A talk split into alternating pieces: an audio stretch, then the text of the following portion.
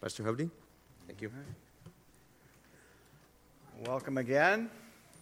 I see a couple new faces again, so if you are here visiting us, I welcome you. Um, if you're someone coming back that hasn't been here since I've been here, I welcome you as well. So look forward to meeting you. Um, we're in a series of sermons from the book of Habakkuk, which I had pointed out to me that some people pronounce Habakkuk. And so I looked into it a little bit, and in the Hebrew, if you were getting an actual perfect uh, pronunciation, the B actually sounds like a V. Did you know that? It's actually Havakuk. So Havakuk. You have a kook for a pastor, so have a Havakuk. Okay. So I'm going to go with whatever I end up saying. So, all right. So we talked about we look we're looking in the first two chapters. It's only three chapters total. Uh, we're going to finish chapter two this morning, Lord willing. And uh, Habakkuk or Habakkuk is having a conversation with God that's recorded here for us. First, he has a complaint. The complaint is how long? He's tired of seeing iniquity. He's tired of seeing destruction and violence and strife and contention. And so he feels that God is letting things slide, that he's allowing his people to sin without any consequences. Habakkuk wants to see God deal with the sin of his people. And certainly we can identify with this, can't we? Perhaps you've seen sin even in God's church and wondered how he lets it go on like that. Or maybe in your own family, you see family members that are sinning and even seeming to flout it. How, how do they have the nerve, first of all, but also, how does God just not immediately strike them down? And then sometimes we'd be reminded that if God was in the striking down business of everyone who sinned immediately, none of us would be here, right? But that's how Habakkuk felt. He saw people all around him sinning, and he was indignant over it. And so he said, How long shall I cry for help, and you will not hear? So God gives to him an answer. God ans- God's answer is just wait and see. I am going to raise up the Chaldeans, and if it helps you to put parentheses after Chaldeans and put Babylonians, that's the same people we're talking about, and you may hear me during the message interchanging them. They're the same people. So he's going to raise up the Chaldeans, he's telling Habakkuk. They're vicious, they have no mercy. They drag people away from their homes, they enslave them. They treat people like property, like animals. They're proud. They laugh at kings. They think they can conquer any people. These Chaldeans, these brutal ones, God says, Habakkuk, are going to be my instrument of judgment on Israel for all the sin you've been complaining about. And then Habakkuk replies, Now just wait one stinking minute here. He's, That's not right. How could you use an evil people like the Chaldeans to punish Israel. Why do you idly look at traitors and remain silent while the wicked swallows up the more man more righteous than he, is what, what he says. Because these are the worst kind of pagans. They drag people like fish from a net. They rejoice when they capture people, just as a hunter or a fisherman would rejoice and brag about his catch. Are you going to let these people continue the way they have? I know I complained about Israel, he says, but in this, this is way worse. I mean, come on. And the Lord answers Habakkuk a second time. And he says, Habakkuk, my justice will come to the Chaldeans as well. And I want you to write this down. My judgment is surely coming to Babylon, the Chaldeans. My justice may seem delayed by you, but my timing is perfect. The Chaldeans live according to their arrogance. They trust in their own strength, but the righteous shall live by faith. Now we get to today's reading where we see the woes. You don't hear the word woe all that much today. It's not whoa like you would try to slow down a horse. It isn't whoa like that's cool. No, this is woe like woe is me. A biblical woe is a warning, a punishment. So let us look at the woes that the Lord tells Habakkuk to record about the Chaldeans, and we'll start in verse 6 of chapter 2. Shall not all these take up their taunt against him with scoffing and riddles for him and say, Woe to him who heaps up what is not his own? For how long? And loads himself with pledges. Will not your debtors suddenly arise and those awake who make you tremble? Then you will be a spoil for them. Because you have plundered many nations, all the remnant of the peoples shall plunder you. For the blood of man and violence to the earth, to cities and all who dwell in them, Woe to him who gets evil gain for his house, to set his nest on high, to be safe from the reach of harm. You have devised shame for your house by cutting off many peoples. You have forfeited your life. For the stone will cry out from the wall, and the beam from the woodwork respond. Woe to him who builds a town with blood and founds a city on iniquity. Behold, is, not from, is it not from the Lord of hosts that people labor merely for fire? and nations weary themselves for nothing. For all the earth will be filled with the knowledge of the glory of the Lord as the waters cover the sea. Woe to him who makes his neighbors drink. You pour out your wrath and make them drunk in order to gaze at their nakedness. You will have your fill of shame instead of glory. Drink yourself and show your uncircumcision. The cup of the Lord's right hand will come around to you, and utter shame will come upon your glory. The violence done to Lebanon will overwhelm you, as will the destruction of the beast that terrified them. For the blood of man and violence to the earth, to cities and all who dwell in them. What profit is an idol when its maker has shaped it? A metal image, a teacher of lies. For its maker trusts in its own creation when he makes speechless idols. Woe to him who says to a wooden thing, Awake, and to a silent stone, Arise. Can this teach? Behold, it is overlaid with gold and silver, and there is no breath at all in it. But the Lord is in his holy temple. Let all the earth keep silence before him. When we started out at verse 6, it started out talking about those who will take up a taunt against him. Well, who are all these? All these shall take up their taunt against him. All these there refers to the nations. All the nations that Babylon had been assaulting and taking over, they would take up a taunt song against him. Him is the Chaldeans or the Babylonians. And what is a taunt song? Well, this is what just what it sounds like. You know, it's it's mocking, it's sneering. In a sense, a song that is intended to insult and to cause the one who's, who the song is aimed at to get rattled or to feel offended. You know, it's like sports to each other, right? If your team wins, do you ever just say, We won? No, we destroyed them. We kicked them up and down the field. Or, where's that fancy quarterback you were bragging about? Huh? We could hardly, he could hardly throw. Where's that unbeatable defense no one could get through? A bunch of sixth graders could have done better. Right? Now, that's kind of like a taunt, right? And imagine the taunt school at a schoolyard. A guy that's the undefeated bully. He's been bullying everybody for years. He ruins the day of every student. He, no one has ever dared challenge him, and suddenly a new kid comes and he's not putting up with that bully. So after school, it's arranged, and the new kid goes out and beats the bully. And the bully slinks away, and now all those who have been bullied by that guy are relieved, right? There's relief on two fronts. There's the relief that they won't have to be bullied anymore, and there's the relief of knowing that there was some justice, at least, in store for that bully.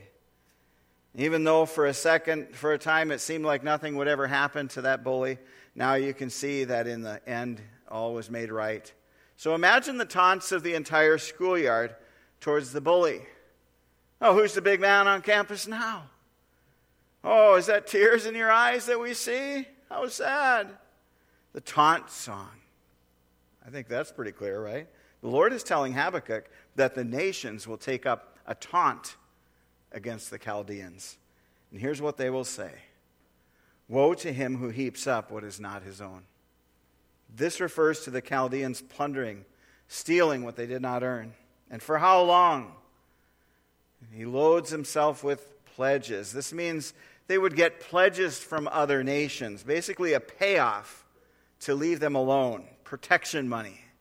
The Chaldeans would say to other nations, Hey, a nice place you got there. It'd be a shame if something happened to it.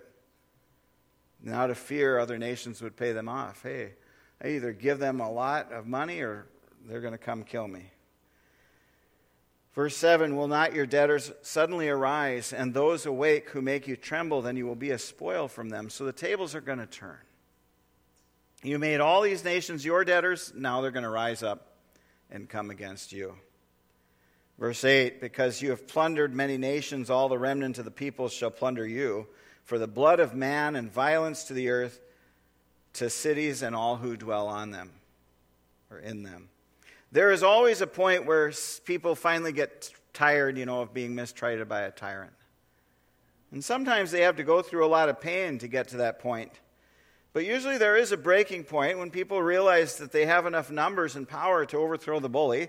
They'll organize and even shed blood to see that the bully can harm no one else. And when this happens to Babylon, it will be a result of and a punishment for what they have already done. Verse 9 Woe to him who gets evil gain for his house, to set his nest on high, to be safe from the reach of harm.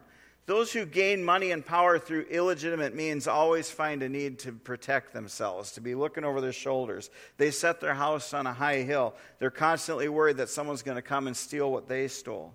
Right? How many novels and movies have a plot that involves this master villain who's amassed a great wealth? And what's the great worry all the time?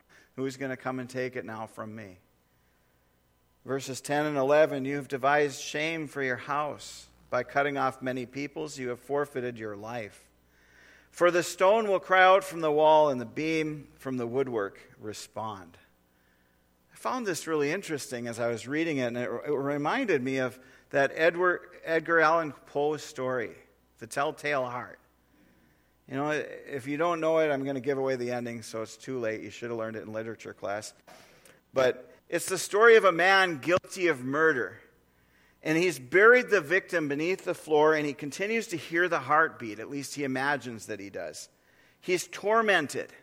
And as he's being interrogated about the missing person, he hears the heart beating again. And he imagines it getting louder. And he thinks the policeman must hear it too. And finally, the pressure of it causes him to confess. And the story ends like this They heard. They suspected, they knew. They were making a mockery of my horror. This I thought, and this I think. But anything was better than this agony. Anything was more tolerable than this derision. I could bear those hypocritical smiles no longer. I felt that I must scream or die. And now, again, hark, louder, louder, louder, louder. Villains, I shrieked. I dissemble no more. I admit the deed. Tear up the planks. Here, here is the beating of his hideous heart. Some of you might have read that when you were in high school or something. But you see, evil can't be hidden. The evil one may be able to pretend for a time that all is really good. In the palace of the tyrant, he may have for a time convinced himself that he built it with good acts, even with kindness. He may think that, hey, as cruel as I am, the people would have been worse off without me. But even the stone will cry out from the wall, the beam from the woodwork respond, the telltale heart. In the end, when all the veneer is removed, the tyrant is revealed to be nothing more than a loathsome creature. Verses 12 Woe, woe to him who builds a town with blood and founds a city on iniquity. Behold, it is not from the Lord of hosts that peoples labor merely for fire, and nations weary themselves for nothing. For the earth will be filled with the knowledge of the glory of God as the waters cover the sea. You did all of this to build up your great empire, but you built it on blood, you built it on iniquity. Really, in the end, you labored for fire, because everything you built will be burned in the end. And what will be left? Only the righteous. The nations wear themselves for nothing. 15 Woe to him who makes his neighbors drink. You pour out your wrath and make them drunk in order to gaze at their nakedness. You will have your fill of shame instead of glory. Drink yourself and show your uncircumcision. The cup of the Lord's right hand will come around to you, and utter shame will come upon your glory. The violence done to Lebanon will overwhelm you, as will the destruction of the beasts that terrified them, for the blood of man and the violence to the earth, to cities and all who dwell in them. This is very interesting about the drinking, right? That when people do excessive drinking, they tend towards other sins as well. In, uh, in one commentary, it said the purpose of leading others into drunkenness is pruriently to catch sight of their nakedness. Exhibiting someone in this state was a form of punishment. Inadvertent observation of nakedness and the lack of respectful response to it were strongly dealt with in the case of Noah and his son Ham, where inebriation also played a part. The Babylonians' condemnation is greater since their action was deliberate rather than inadvertent. And from the Preacher's Commentary series, it said to fully appreciate the deceptive powers of wine, one need only recall that drunkenness was responsible for the downfall of the Babylonian Empire. Daniel 5 records how on the night the empire fell, King Belshazzar sent for the gold and silver goblets of Nebuchadnezzar had taken from the temple in Jerusalem and offered toast to the gods of Babylon from those sacred goblets. It was then that the handwriting appeared on the wall and the sudden end to the Babylonians' arrogance came. So, this woe is to him who makes his neighbors drink. And it is actually wrath that makes them drink, not to drunkenness for the purpose of gazing at their nakedness. Now, in the Bible, nakedness does often mean nakedness, but it also uh, can be a euphemism for further than that, for debauchery.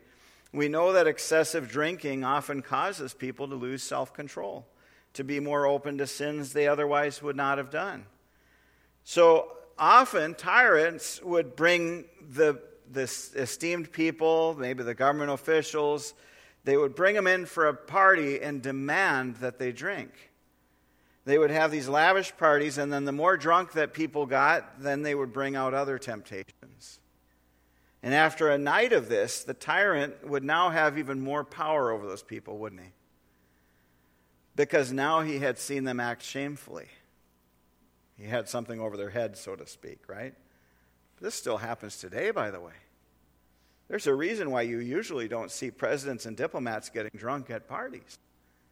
A wise person avoids that sort of thing, and a more respectable ruler will not demand that others drink. This is from Esther, uh, chapter 1 and verse 8. They're talking about this party that the king was having. And this is a different way to, look, to do it. The, king, the drinking was according to this edict there is no compulsion. For the king had given orders to all the staff of his palace to do as each man desired. So that was a king that was not forcing people to drink, but letting them to drink if they wanted to. So this woe is to him who makes his neighbors drink in order to embarrass them. But in the end, they will have their fill of shame instead of glory. You forced people to drink from a cup. Now the cup of God's wrath is poured out on you. And just as you served cups that made people drunk, drunk to, their, to uncover their nakedness, so God will uncover you and reveal the ugliness of your sin. This is what he's saying to the Babylonians. The violence you've done to Lebanon. And in those days, by the way, Lebanon wasn't a country, it's a region. When you read the word Lebanon in the Bible, it's not the country of Lebanon today, it's a region, which actually included Israel. So Israel's included this. The violence done in, in Lebanon will overwhelm you. The weapons of war, the beasts that terrified them, will be destroyed. Because you spilled the blood of man and did violence to the earth, this is going to happen. I want to spend a moment on that violence to the earth phrase. You see, we have a responsibility to take care as best we are able of the earth. God gave mankind dominion over the earth in Genesis, and we have a responsibility to take care of it. This doesn't mean we worship the earth, by the way. It doesn't mean that we put nature on a higher level than people. But we ought to take care of it as well as we can. But what always happens in war? The earth is damaged, right? War is devastating to the environment. In many parts of the world, the effects of war are seen in the environment for generations. And so, along with the violence towards men, God is also angry with the Chaldeans for violence to the earth as well as to cities. They would destroy cities. Verse 18 What profit is an idol when its maker has shaped it, a metal image a teacher of lies, for its maker trusts in its own creation when he makes speechless idols. Woe to him who says to a wooden thing, Awake, to a silent sun, stone, Arise. Can this teach? Behold, it is, overlaid with, it is overlaid with gold and silver, and there is no breath at all in it. But the Lord is in his holy temple. Let all the earth keep silence before him. Finally, the Chaldeans are going to be judged for idol worship. And this is the ultimate arrogance. Not only do they deny the real God, they make themselves greater than their own gods because these gods are created by them, shaped in metal or carved in wood. If you consider yourself the creator of a God, what does that make you? So the one who makes an idol trusts in his own creation. He makes speechless idols, so woe to him. Woe to him who says to a wooden thing, Awake, to a silent stone, arise. Can this teach? No, it can't teach you anything. A little carved figurine is not going to teach you much. But the Lord is in his holy temple. Let all the earth keep silence before him. So this is the end of the woes in Habakkuk chapter 2. You see now that God has made it clear to Habakkuk that he is going to deal with the sin of his own people first, and then the sin of the Babylonians or the Chaldeans. And it's interesting that that's often how God does work. He wants to take care of the sin in his own people first. In 1 Peter 4 17 to 19, Peter writes, For it is, this, it is time for judgment to begin at the household of God. And if it begins with us, what will be the outcome for those who do not obey the gospel of God? And if the righteous is scarcely saved, what will become of the ungodly and the sinner? Therefore, let those who suffer according to God's will entrust their souls to a faithful Creator while doing good. Habakkuk wanted judgment to begin in Israel, but the judgment was more than he could handle. He couldn't see how God could use a far worse people to judge Israel. And perhaps we see in our time where God purifies his church by using vicious, evil people from outside the church. I think a fair argument could be made this is already happening in our world. God is judging the church, He's purifying it. Why would He want to do that? Because the church is the bride of Christ. Ephesians 5:25 Husbands love your wives as Christ loved the church and gave himself up for her that he might sanctify her, having cleansed her by the washing of water with the word so that he might present the church to himself in splendor without spot or wrinkle or any such thing that she might be holy and without blemish. So, why would God use vicious people to purify his church? Because he's preparing the church as his own bride. How are we sanctified? We're sanctified through his word, John 17, 17. Sanctify them in the truth. Your word is truth. But what if even the saved, even if the people in the church, what if they are resistant to being sanctified by his word? If they're resistant to being sanctified by his word, then perhaps he will purify the church in other ways. You see, Israel had God's commands, but they didn't keep them. God sent them prophets, but they didn't listen. So he allowed violence to come upon them, using the Chaldeans as his instrument of destruction. What will we learn from this? Are we willing to be sanctified by the truth in order that we don't have to be sanctified some other way. Finally, let me mention that as many prophecies in Scripture can be fulfilled in more than one ways, these things did happen in Babylon. Well, it must have, because you don't hear about Babylon, do you? Who's the king of Babylon today? Are they part of the UN? you know? No, they were destroyed. And there is also a passage in Revelation where we see a glimpse of the final judgment of Babylon. And what does Babylon represent in Revelation? The epitome of decadence, a society obsessed with luxury and leisure, obsessed with idol worship, obsessed with sexual immorality.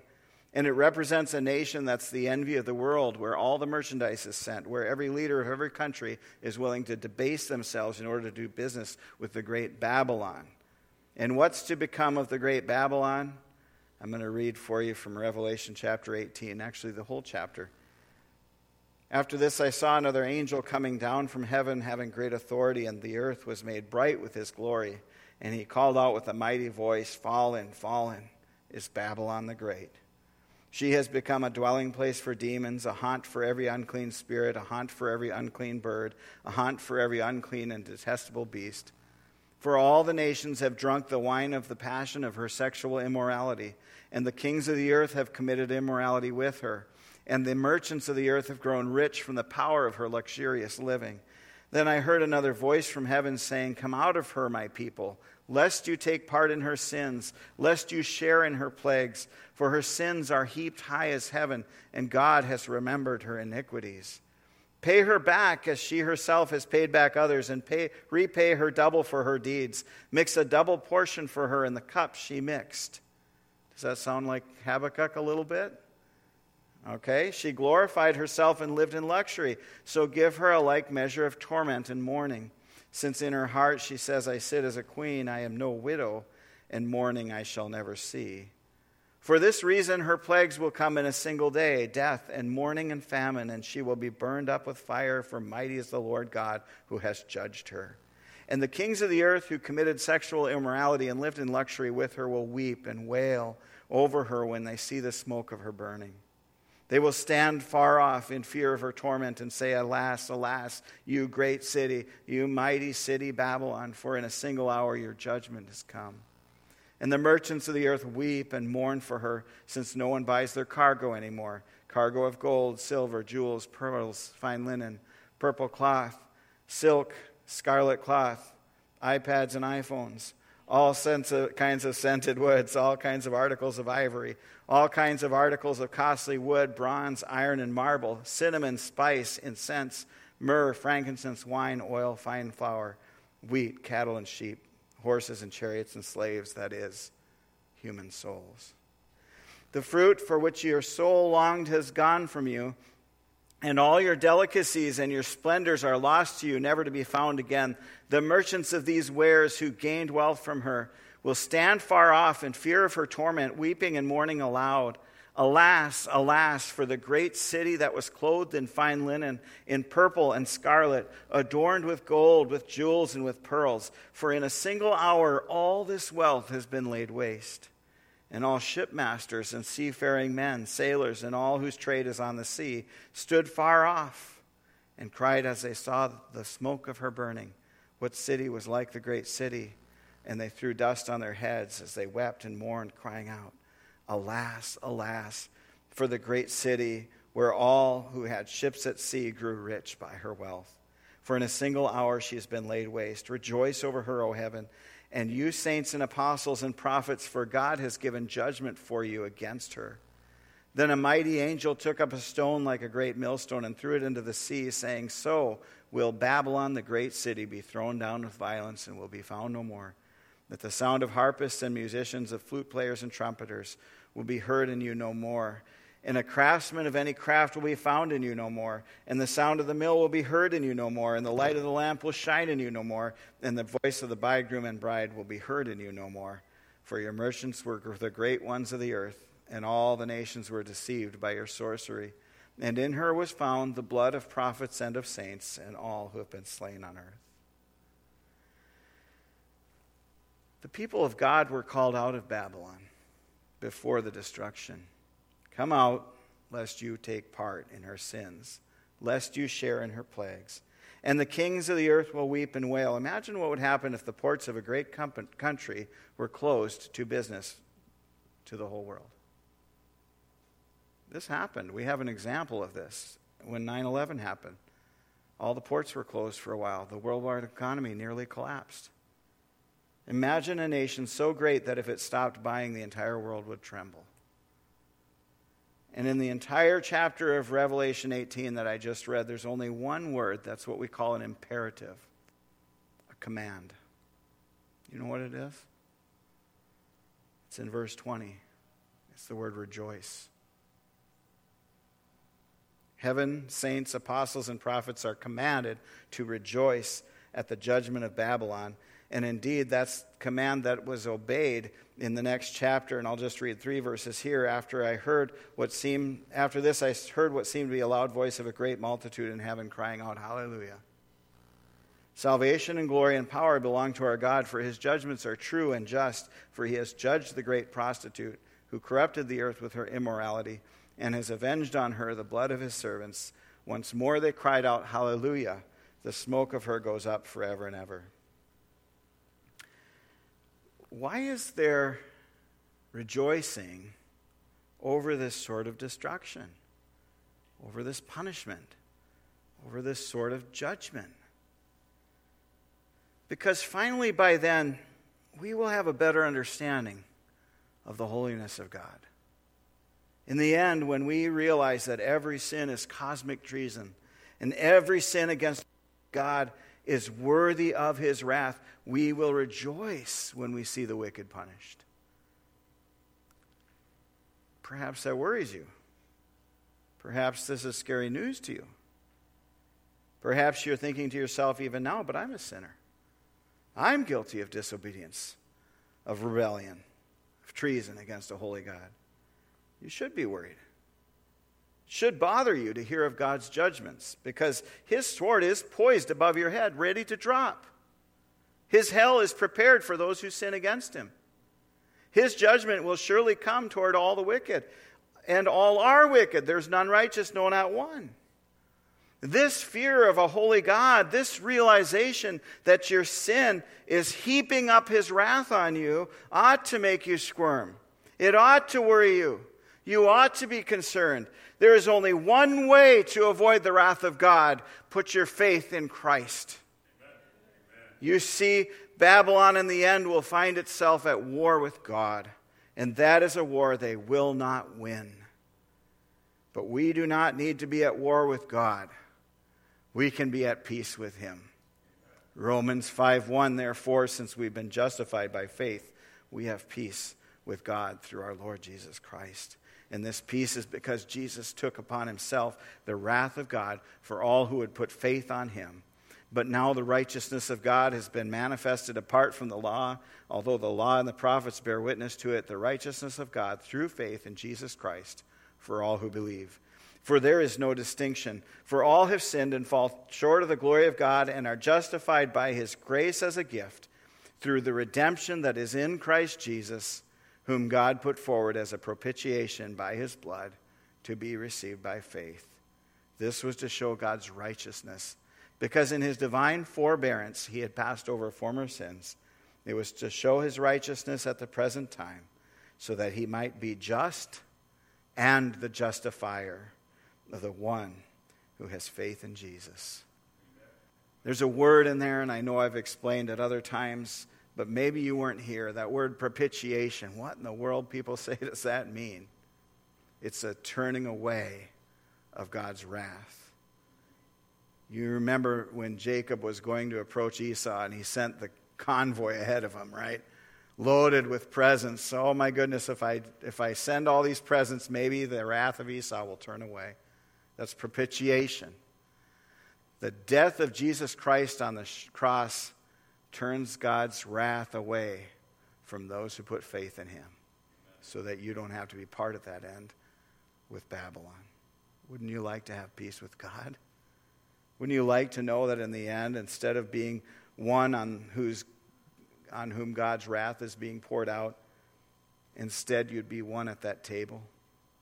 One of those shouting hallelujah?